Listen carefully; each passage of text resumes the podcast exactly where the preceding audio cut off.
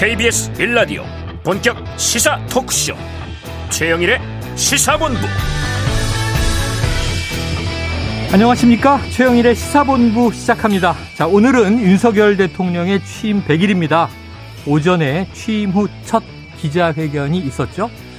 자, 국민 안전은 이 국가가 무한 책임을 져야 한다.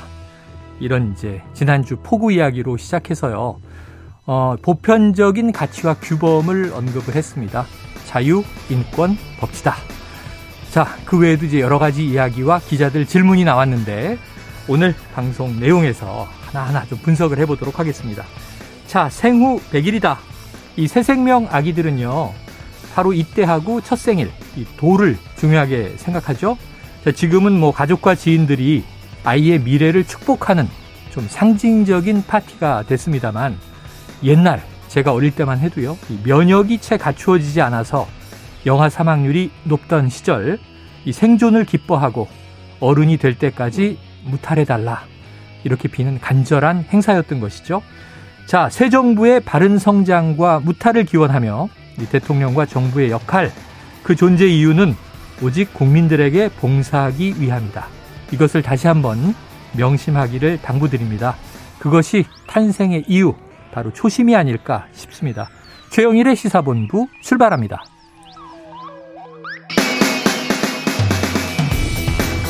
네, 일 부에서는요, 오늘의 핵심 뉴스를 한입에 정리해드리는 한입뉴스 기다리고 있고요. 이 부 십 분 인터뷰, 자, 어제 발표된 주택공급 대책에 대해서 짚어보겠습니다. 이어서 취임 백 일 특집 여론 오락관 준비되어 있고요. 그리고 여의도 정액관도 준비가 되어 있습니다.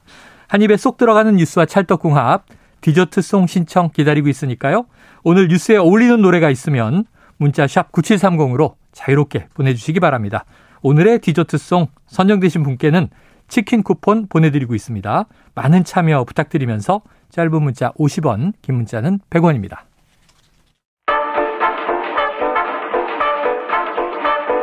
최영일의 시사본부 한입뉴스.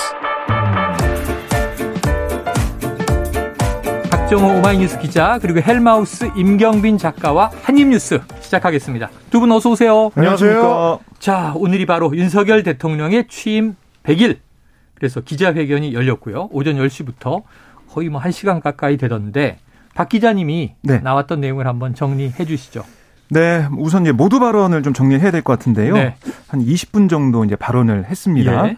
아, 시작도 국민, 방향도 국민, 목표도 국민이다. 어. 아, 이걸 이제 항상 가슴에 새기고 있다라고 네, 강조를 했고, 그동안 국민의 응원도 있었고 따끔한 질책도 있었는데 국민들께서 걱정하시지 않도록 늘 국민의 뜻을 세밀하게 살피겠다, 이렇게 강조를 했습니다. 음. 그리고 그 이후에는 이제 취임 이제 백 일간의 성과에 대해서 여러 방면으로 설명을 했는데요. 경제 같은 부분은 이 소주성, 소득주 성장, 지난 정부의 경제 그렇습니다. 모토였죠. 예, 이런 잘못된 경제 정책을 폐기하고 경제 기조를 철저하게 민간 중심, 시장 중심, 서민 중심으로 이 정상화했다라고 자평을 했고요. 음. 또 일방적이고 이념에 기반한 탈원전 정책, 이걸 폐기함으로써 세계 최고 수준인 우리의 원전 산업을 다시 살려냈다, 이렇게 강조를 했습니다. 네. 그리고 이제 외교적인 면에서 어떤 얘기를 했냐면, 한미 정상회담 통해서 한미 동맹을 재건했다. 또 나토 창립 역사상 최초로 이 정상회의에 참석을 해서 정상 외교를 펼쳤고, 원전 반도체 공급망 분야의 실질 협력을 강화하고 이 수출 성과를 이뤄냈다, 이렇게 밝혔습니다. 그리고 이제 최근 폭우 피해와 관련해서도 근본적인 수해 예방 대책과 아, 또 주거 대책도 챙겨 나갈 거다.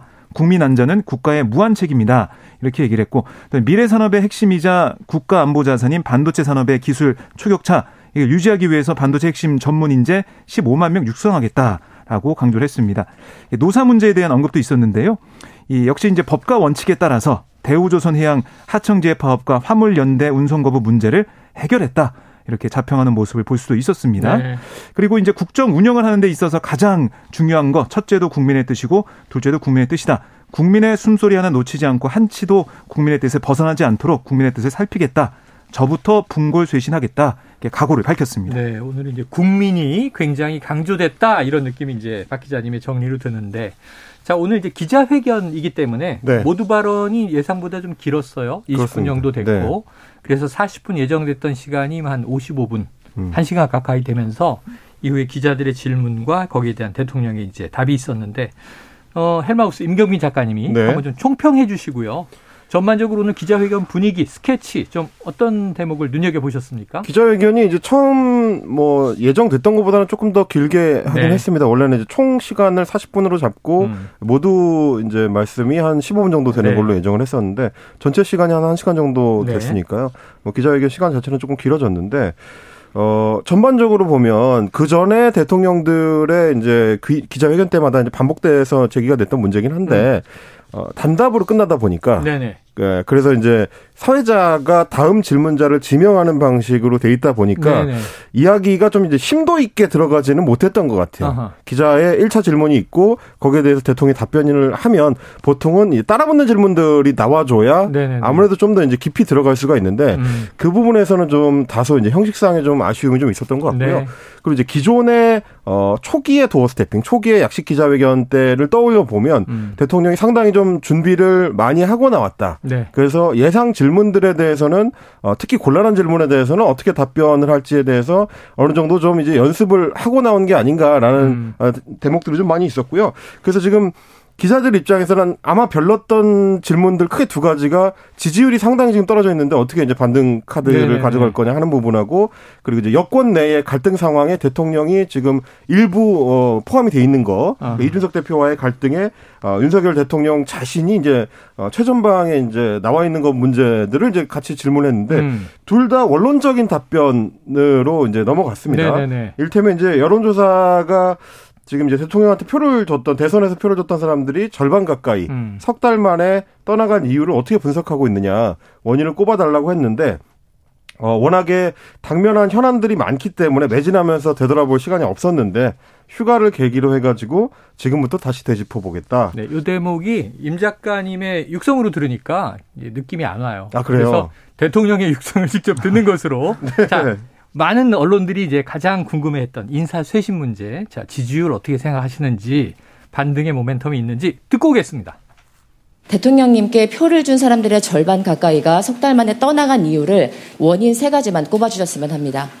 이 지지율 그 자체보다도 그런 여론 그 조사에서 나타난 그 민심을 그 겸허하게 받드는 것이 중요하다고 생각하고, 그리고 제가 취임 후에 백여일을 당면한 현안들의 그 매진을 하면서 되돌아볼 시간은 없었습니다만은 이번 휴가를 계기로 해서 지금부터 다시 다 뒤집어 보면서 어떤 조직과 정책과 이런 과제들이 작동되고 구현되는 과정에 어떠한 문제가 있는지, 소통에 어떤 문제가 있었는지를 면밀하게 짚어 나갈 생각입니다. 이제 국민들은 여론조사에서 부정평가의 가장 큰 이유로 인사 문제를 꼽았습니다. 왜 인사가 가장 문제라는 평가를 받는다고 생각하시는지, 그간 미흡한 점이 있었다면 어떤 개선 방안을 생각하시는지 듣고 싶습니다. 지금부터 다시 다 되돌아보면서 철저하게 다시 챙기고 검증하겠습니다. 그리고 그 인사쇄신이라고 하는 것은 국민을 위해서, 국민의 민생을 꼼꼼하게 받들기 위해서 아주 치밀하게 점검을 해야 되는 것이지, 어떤 정치적인 국면 전환이라든가 이런 지지율 반등이라고 하는 그런 그 정치적 목적을 가지고 해서는 저는 안 된다고 생각하고 좀 네, 시간이 필요할 것 같습니다. 아까 임 작가님이 이야기해 주시던 걸 이제 네. 대통령의 육성으로 직접 듣고 왔는데요. 여기 이제 궁금한 게 이런 게 떠올라요. 음. 듣다 보니까 자 인사쇄신이라든가 음. 지지율 반등, 이걸 정치적 목적을 가지고 해서는 안 된다. 그렇죠. 음. 국민 뜻에 따라야 한다는데, 국민 뜻이 여론조사로 음. 나타나면 그게 지지율이고, 그 지지율을 올리려고 노력하는 것은 정부의 좀 당연한 또 노력이고, 음. 근데 여기서 정치적 목적으로 해서는 안 된다. 이건 무슨 의미일까요? 어, 그리고 이제 대통령이라는 지위 자체가 최고 정치 지도자이기도 하거든요. 네네. 정치적 그렇죠. 목적이 없이 대통령이 통치행위를 하지는 않기 때문에 네네. 그 부분에 대해서 이제 대통령이 어휘 사용을 할 때 음. 정치적이라는 게 어떤 개인의 정치적 이익 정도로 좀 축소해서 보고 있는 거 아닌가. 아. 이런 생각은 좀 들고요. 네네. 좁은 의미의 정치. 그렇습니다. 또 나쁜 의미의 정치. 그렇죠.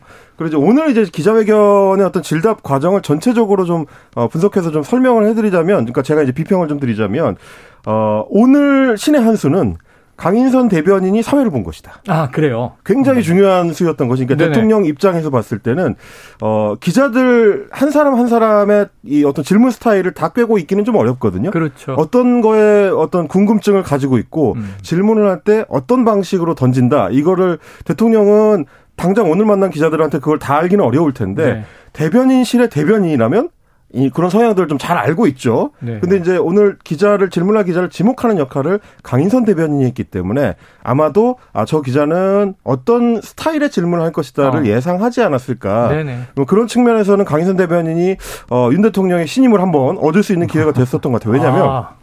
질문을 하더라도 말이죠. 인사쇄신과 관련된 질문을 할 때 오늘 질문은 전반적인 부분을 질문하는 형식을 어, 띄었어요. 네네.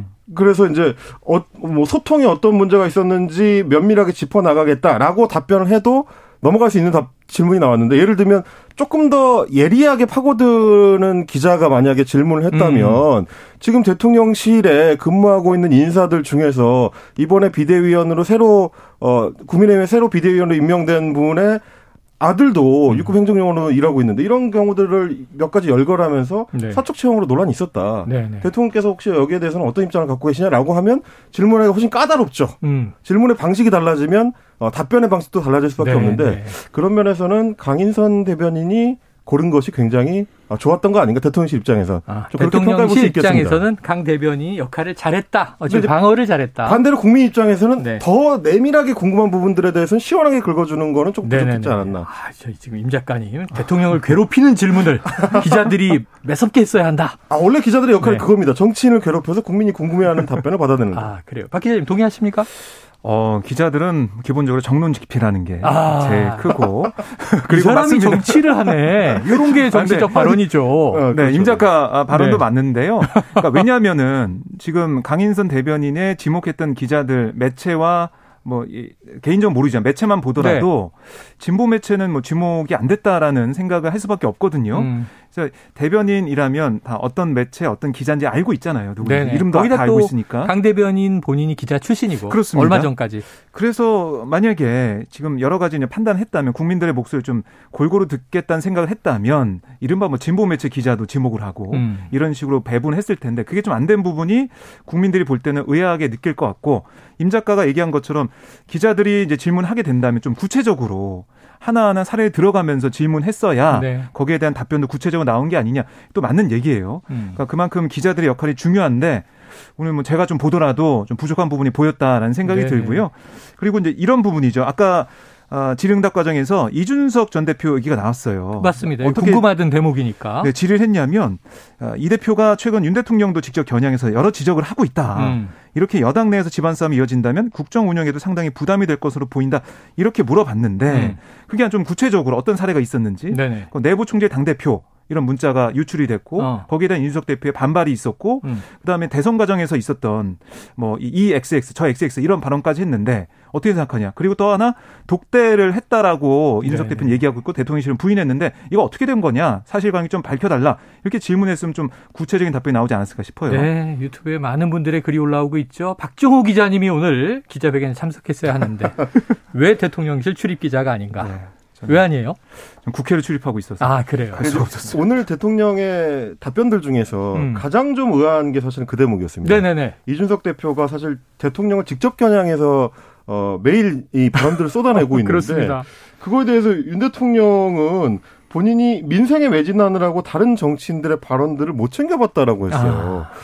근데 이거는 물론 워낙 바쁘면 기사를 대통령이 못 챙겨볼 수도 있죠. 네네. 그래서 이준석 대표가 디테일하게 구체적으로 어떤 얘기를 했는지를 모를 수는 있는데 네네. 지금 집권 여당의 상황이 전반적으로 돌아가는 분위기를 모를 수는 없거든요. 음. 그리고 몰라서도 안 되고요. 네네. 그 상황을 파악을 해야 여당하고 대통령실이 그리고 또 정부가 협조를 해서 어, 국정 운영에 나갈 수 있는 거니까 모르면 안 되는 건데 네네. 일단 그게 일차적으로 문제였던 거고 또 하나는 애초에 이 대혼란이 빚어졌었던 원인 중에 하나가 윤석열 대통령이 권성동 원내대표한테 문자를 보낸 거예요. 네네. 그러면서 뭐 내부 총질하는 당대표라고 지목을 했잖아요. 네. 근데 촉발한 당사자이기도 한 분이 음. 이준석 대표가 뭐 무슨 얘기하고 있는지 모른다라고 이야기를 네네. 해버리면 어떤 시각으로 봤을 때는 이게 거짓말 아니냐라는 어. 얘기를 할 수도 있는 거거든요.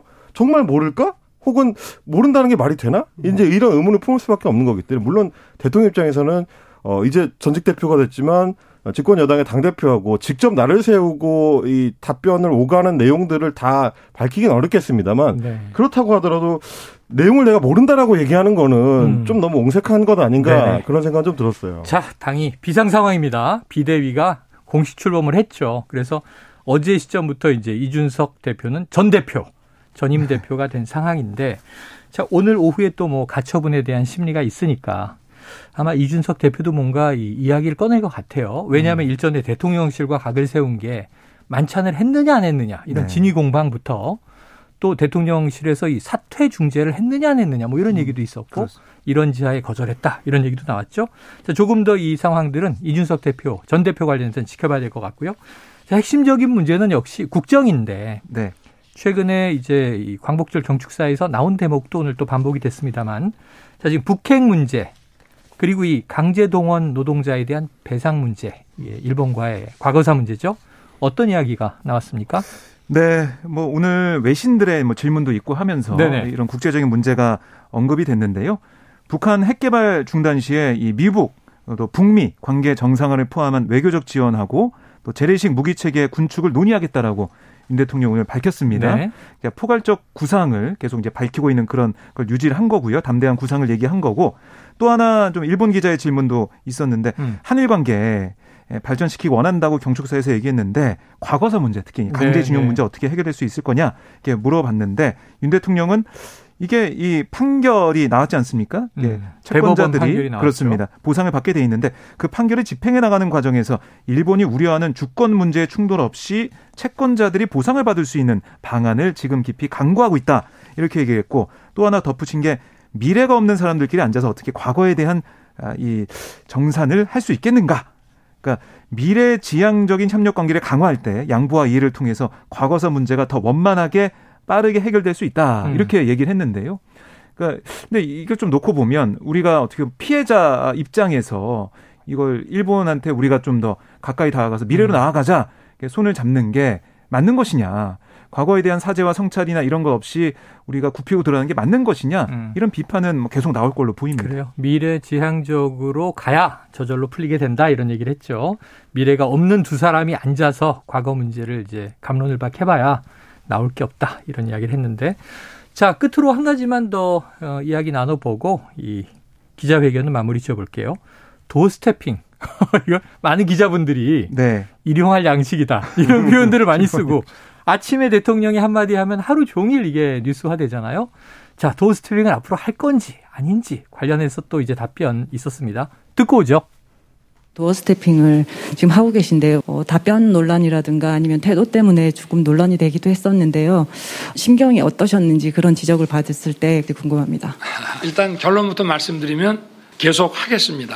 그 도어스태핑 때문에 지지가 떨어진다고 당장 그만두라는 분들이 많이 계셨습니다만은 그거는 제가 용산으로 대통령실을 옮긴 가장 중요한 이유이고 만들어진 모습이 아니라 제 있는 그대로의 모습을 보여드리고 비판을 받는 그런 새로운 대통령 문화를 만들어내는 과정이기 때문에 미흡한 게 있어도 계속되는 과정에서 국민들께서 이해하시고 또 미흡한 점들이 개선돼 나갈 것이라고 생각합니다. 네, 자 지지율이 음. 낮다. 그런데 그 이유 중에 하나가 또 도어스태핑이다. 이런 지적이 많았는데 오늘 대통령의 답변에서는 왠지 자신감이 느껴져요. 어떻게 들으셨습니까? 저도 자신감이 느껴지는 것 같았고요. 네네. 왜 그런지를 분석을 해보자면 네. 사실은 휴가 이후에 대통령의 약식 기자회견 도어스태핑의 형식이 좀 바뀌면서 맞습니다. 어, 뭐 보수적인 답변 방식으로 좀 이게 태도가 음. 바뀌었죠.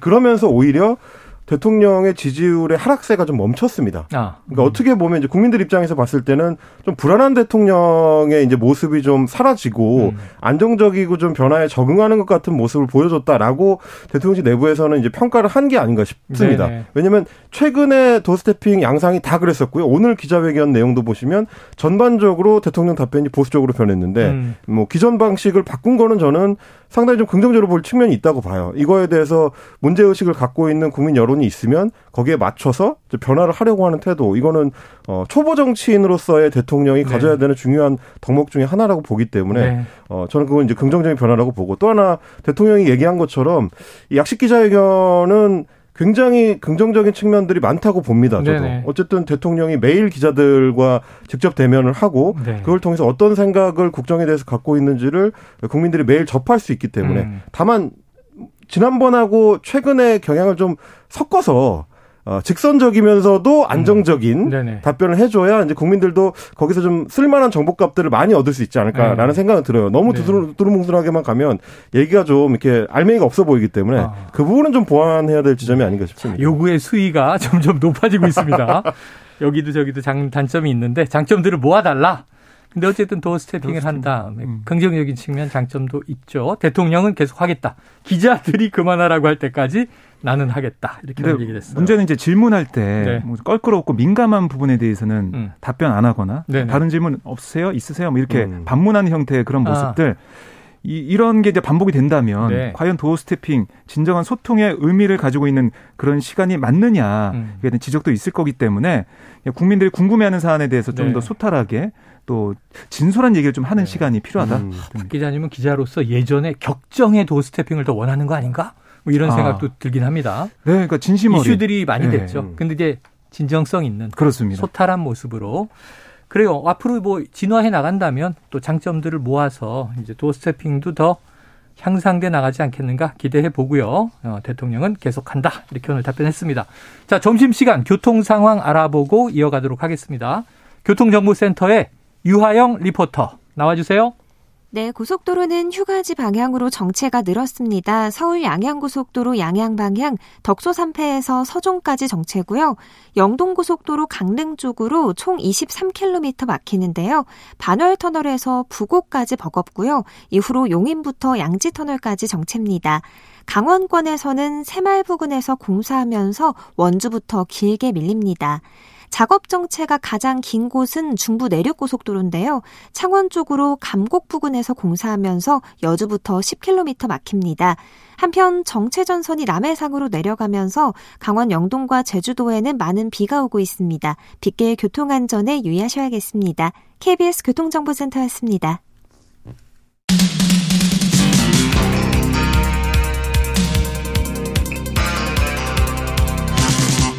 최영일의 시사본부. 네, 어제 국민의힘은요, 주호영 위원장, 주호영 비대위, 주호영 호 이렇게 부르죠. 출범을 했고 이준석 대표는 이제 전 대표가 됐고, 그런데 오늘 이 비대위가 합법적이냐 위법적이냐 문제가 있느냐 없느냐 법원의 판단을 구하는 가처분 신청에 대한 심리가 있고, 아유 복잡합니다. 지금 국민의힘 당내 상황 어때요? 네, 그러니까 어제로 이제 비대위가 출범을 사실상 하면서 아홉 명으로 그렇습니다. 마무리가 되는 그런 느낌입니다. 말씀하신 것처럼 법적인 리스크가 있는 거고요. 네. 어제 주호영 비대위 인선을 좀 보면 뭐 세 명 주호영, 권성동, 성일종 세 사람 당연직 들어간 네. 거고, 여섯 명의 인선이 궁금했었는데 여기에 보면은 엄태영 초선 의원 네. 들어갔고, 또 비례대표 전주혜 의원이 현역인 두 명 들어갔습니다. 네. 거기다가 이제 서울 강북 지역 재선 출신의 정양석 전 의원도 비대위원 참여했고 네. 그러니까 나머지 원외 인사가 좀 궁금했었는데 네. 한 사람이 눈길을 끌고 있어요. 주기환 전 대검 수사관 음. 어, 많이 들어보셨죠? 네. 이번에 지방선거에서 광주시장 국민의힘 후보로 출마를 그랬죠. 했어요. 근데 예, 주기환 비대위원보다 아들이 또 이제 아. 관심을 많이 받았죠. 지금 대통령실 육 급으로 이제 근무를 하고 있다. 이게 알려지면서 사적 채용 논란이 있었습니다. 왜냐하면은 윤 대통령과 주기환 위원이, 윤 대통령이 광주에 있을 때 거기서 특수부 검사로 재직할 때 수사관으로 이 년 되셨다. 네, 네. 오래된 인연인데 예. 그 아들이 대통령실에 들어가서 근무한 거. 이게 음. 막 한 건만 있는 게 여러 건이 있기 때문에 결국 대통령실 인선은 사적 인연, 사적 채용으로 채워진 게 아니냐, 이런 논란의 한 부분을 차지했던 그런 상황이거든요. 네. 그래서 주기한 전 아, 주기한 비대위원이 들어간 거 자체가 결국 친윤, 그러니까 윤심이 반영된, 그러니까 이 친윤 비대위로서의 색깔을 입히는데 역할을 하는 게 아니냐 얘기도 있고, 음. 거기다 이제 권성동 원내대표도 뭐 친윤 어, 윤핵관 핵심이고 네네. 거기다가 뭐 주호영 위원장도 좀 색채가 중립이라 볼 수도 있고, 그런 상황에서 여기다가 아, 이소희 세종시의 의원도 청년 비대위원으로 어제 포함이 됐는데 음. 윤석열 대선 캠프 청년 보좌역을 지냈어요. 네네. 이런 부분도 좀 눈길을 끌고 있는 거고요. 최재민 강원도의 의원까지 청년 비대위원 들어가면서 이렇게 원외 인사 여섯 명, 아, 그러니까 원외 네 명, 원내 세 명, 여섯 명의 비대위원까지 인선해서 아홉 명이 됐는데 글쎄요. 아직까지 이제 평가 나오는 걸 보면 아, 친윤, 그러니까 윤심이 작용할 가능성이 커 보이는 그런 네. 비대위다 얘기가 많이 나오고 있습니다. 일단 핵심 대목은 네. 이 비대위원장 하마평 물망에 올랐던 정우택 음. 중진 의원이죠. 그렇죠.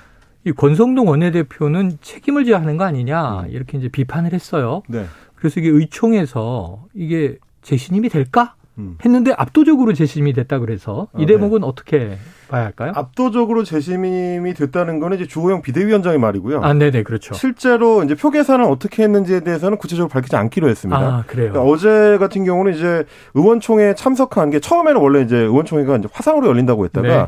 나중에 이제 직접 참석하는 걸로 이제 바뀌었어요. 그래서 음. 한 육십여 명 정도의 국회의원들이 이제 참여를 했는데 그러면 과반은 일단 넘긴 거고. 네. 그러니까 제적 중에서 이제 과반 일단 넘겼고 그 중에서도 이제 과반을 넘겼기 때문에 재신임이 됐다고 결정을 했을 텐데 그런데 주호영 비대위원장의 말 중에 나와서 만장일치로 재신임하기로 했습니다가 안 나왔어요. 아. 그러니까 그거는 어 물론 재신 자체도 의미가 있는 일이지만 그럼에도 불구하고 이견이 있었다는 거를 드러내는 네네네네. 거거든요. 근데 그런 측면에서 보면 권성동 비대위원장에 대한 재신임이 당 내에서도 찜찜함이 남았다라는 얘기인 거고 네. 박정호 기자님 정, 정리해 주신 것처럼 이 비대위 자체가 윤석열 대통령을 중심으로 한 당내 분위기를 만들어가는 과정의 어, 정점처럼 돼 있는 거 아니야라는 얘기를 할 수밖에 없는 게 음. 주기현 비대위원 같은 경우는 뭐 대통령실 아들이 있는 것도 그렇지만 사적 인연도 이제 굉장히 길었고요. 이제 네. 그런 부분에 대해서 우려하는 분들이 광주시장 후보자로 나왔을 시절에도 있었어요. 예. 그런 부분들을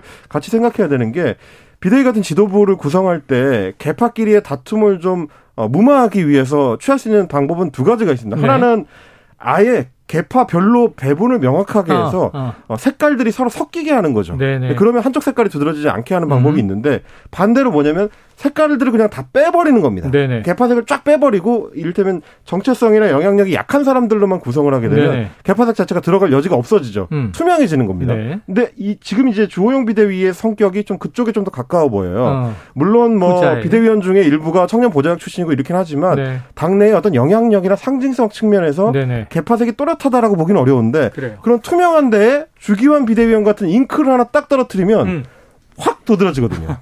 그걸 네. 보여주는 비대위다. 어떻게 보면 어, 대통령실하고 직접 소통할 창구가 만들어진 거 아니냐라는 네네네. 생각을 비평가들 입장에서 할 수밖에 없는 그런 음. 좀 위태해 보이는 비대위의 구성이 아닌가 그렇게 생각이 좀 됩니다. 그래요. 앞으로 이제 출범한 지 하루 됐으니까 지켜봐야 되는데 네. 지금 속보가 들어와서 이거 하나 다뤄야 되는데요. 그래도 이거 이거 여쭤볼게요.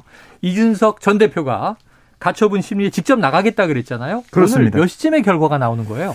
오늘 세 시에 신문을 합니다. 시작합니까? 신문을 시작하기 때문에 글쎄요. 빨라도 오늘 이제 심야 시간이 나오지 않을까? 심야 늦어도. 네, 밤 늦게 나오지 않을까? 가처분이니까 보통 빨리 결정을 하죠. 네, 원래 이제 그 당일이나 아니면 그 다음 날 뭐 새벽까지 가는 아. 경우도 있긴 하지만 네. 그래도 오늘 안에 나올 가능성이 크다라고 볼 수가 있겠습니다. 알겠습니다.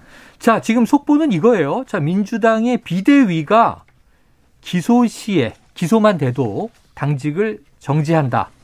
이게 기존 당헌 팔십 조, 기존 건데 이 당헌을 유지하기로 결정했다. 음. 어제 이 시간에 전해드린 것은 자 변경하기로 의결됐다. 네. 하급심에서 금고 이상의 유죄가 나오면 당직을 정지하지만 기소만 됐다고 해서 정지하지는 않겠다. 왜냐하면 야당에 대한 이제 뭐 검찰의 정치 탄압 우려가 있다 등등 해서 이게 어제 의결됐다고 얘기 드렸는데 네, 어떻게 된 거예요? 어제 전준위에서는 의결이 됐는데요. 네. 이게 그 이후에 비대위의 의결과 아, 또 당무위의 의결, 중앙위 의결까지 다 쭉 가야 아, 됩니다. 절차가 절차가 있는데 그 중에 이제 제일 중요하고 첫 번째 관문이 비대위 의결인데 네. 오늘 의결에서 전준이 아니 이제 부결이 된 거죠. 어. 그래서 결국 이 당헌 팔십 조에서 유지하기로 한 건데요. 안 바꾸고 유지한다. 그렇습니다. 그러니까 왜 이렇게 됐냐라고 이제 상황을 좀 보면 어제 이 전준이 결정에 대해서 당내 반발이 좀 세게 나왔어요. 네네네. 의총 과정에서도 여기에 반대하는, 당원 변경에 반대하는 의원들이 릴레이로 마이크를 잡았고 음. 그 이후에 이 전준의 결정이 알려진 다음에 삼선 의원 일곱 명이 모여가지고 네. 또 반대한다 의견을 냈고 음. 그다음에 오늘 여러 뭐 인터뷰나 이런 의원들의 목소리가 계속 나오는 거 보면 아 이거 이렇게 가면 오히려 국민의힘에 좋은 일 시켜준다. 어. 그리고 국민들의 여론을 봐라. 당원 개정에 대해서 혁신과는 좀 쇄신과는 동떨어진 그런 모습을 음. 보인다는 평가는 여론이 많다. 이런 이유로 해서 계속해서 당내에서 반대 목소리 나왔거든요. 음. 비대위도 오늘 회의를 해보면서 우상호 비대위원장은 어제만 해도 바꾸는 쪽으로 갔어요. 네네. 왜냐하면은 뭐 친문 의원들이 더 여기에 영향을 받는다 이렇게 하면서 바꿔야 된다라고 했는데 어. 이재명 후보 한 사람을 위한 게 아니다라고 했는데 오늘 비대위 논의 과정에서 아, 여론을 좀 보면 안 되겠다. 판단한 것으로 예상이 됩니다. 자, 그럼 이게, 이게 앞으로 네. 당무에 또 올라가고 음. 아까 말씀한 중앙이 올라가고 하면 음. 또 바뀌고 또 바뀌고 이럴 여지들이 있어요? 제가 봤을 때는 그럴 여지는 많지 않은 것 같아요. 아, 그래요? 이게 왜냐하면 이 사실 논의가 되는 과정에서도 팔십조 일항을 유지를 할 거냐 말 거냐에 대해서는 이렇게 논란이 좀 있었던 게 네. 애초에 그 소위 김상곤 혁신위에서 음. 이 당무 당원 당규를 만들 때 그 당시에도 기소가 예정돼 있는 국회의원들이 뭐 한 삼십여 명 정도 민주당이 있었기 네네네. 때문에 그 시절에도 했는데 지금은 왜 못하냐라는 이제 의견들이 좀 있었고 어. 또 하나는 뭐냐면 팔십조 일항을 그대로 두더라도 더 중요한 건 오히려 이제 팔십조 삼항이라는 얘기도 있었습니다. 네네네. 이게 이제 윤리심판원에서 만약에 어, 해당 당사자에 대한 것이 이제 일종의 정치 탄압이라고 판단이 될 경우에는 네네. 당무를 정지시켰던 거를 이제 풀어줄 수 있다라는 조항이거든요. 구제할 수 있는 거죠. 구제 조항이 어. 있는 건데 문제는 이게 일항이 먼저 시행이 되고 그러니까 당무가 음. 먼저 정지가 되고 윤리심판원을 거쳐야 되는 이중구조이기 때문에 네네. 윤리심판원은 어, 일단 심사 절차가 좀 시간이 걸려요. 예, 예. 바로 이걸 풀어줄 수가 있는 게 아니고 네. 또 하나 이제 내부에서 나왔던 얘기는 윤리심판원은 독립기구라서 음. 어, 이런 어떤 정치적 쟁점 사안에 대해서 다루는 게 맞지 않다라는 네. 의견이 있었습니다. 그래서 오늘 이제 의견된 내용을 보니까 어, 팔십조 삼항에 따르면 윤리심판원이 아니고 당무위원회에서의 의결에 따라서 정치보복 사안에 대해서는 자격정지를 풀어줄 수 있게 한다. 음. 이제 이렇게 바꿨거든요.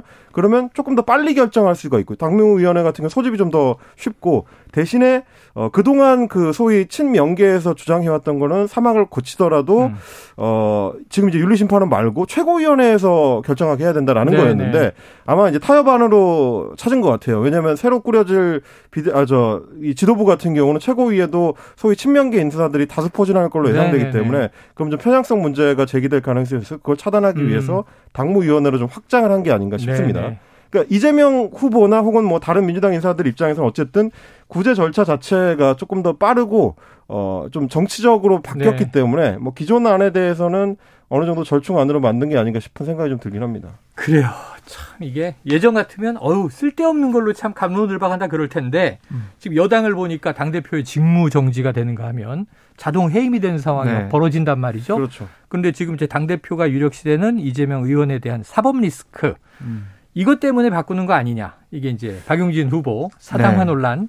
그런 특정인을 위하, 위한 것이 아니다. 이건 애초에 바꾸려고 했던 것이다 하는 또 반론.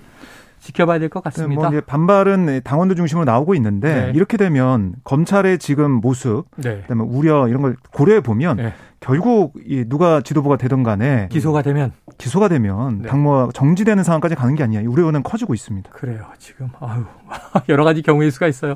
지켜볼 수밖에 없겠습니다. 오늘 한입뉴스 여기서 정리합니다. 박정호 기자 그리고 임경미 작가 고생하셨습니다. 고맙습니다. 고맙습니다. 자 오늘의 디저트송은요. 이 노래가 압도적이라고 합니다.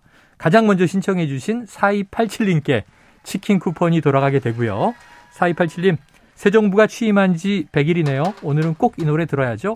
룰라의 백일째 만남 신청해요. 공공공사님, 사일공사님, 공삼팔삼님, 사이구공님, 손은정님 등등도 노래 신청해 주셨습니다. 함께 들으시고 이 부로 돌아옵니다.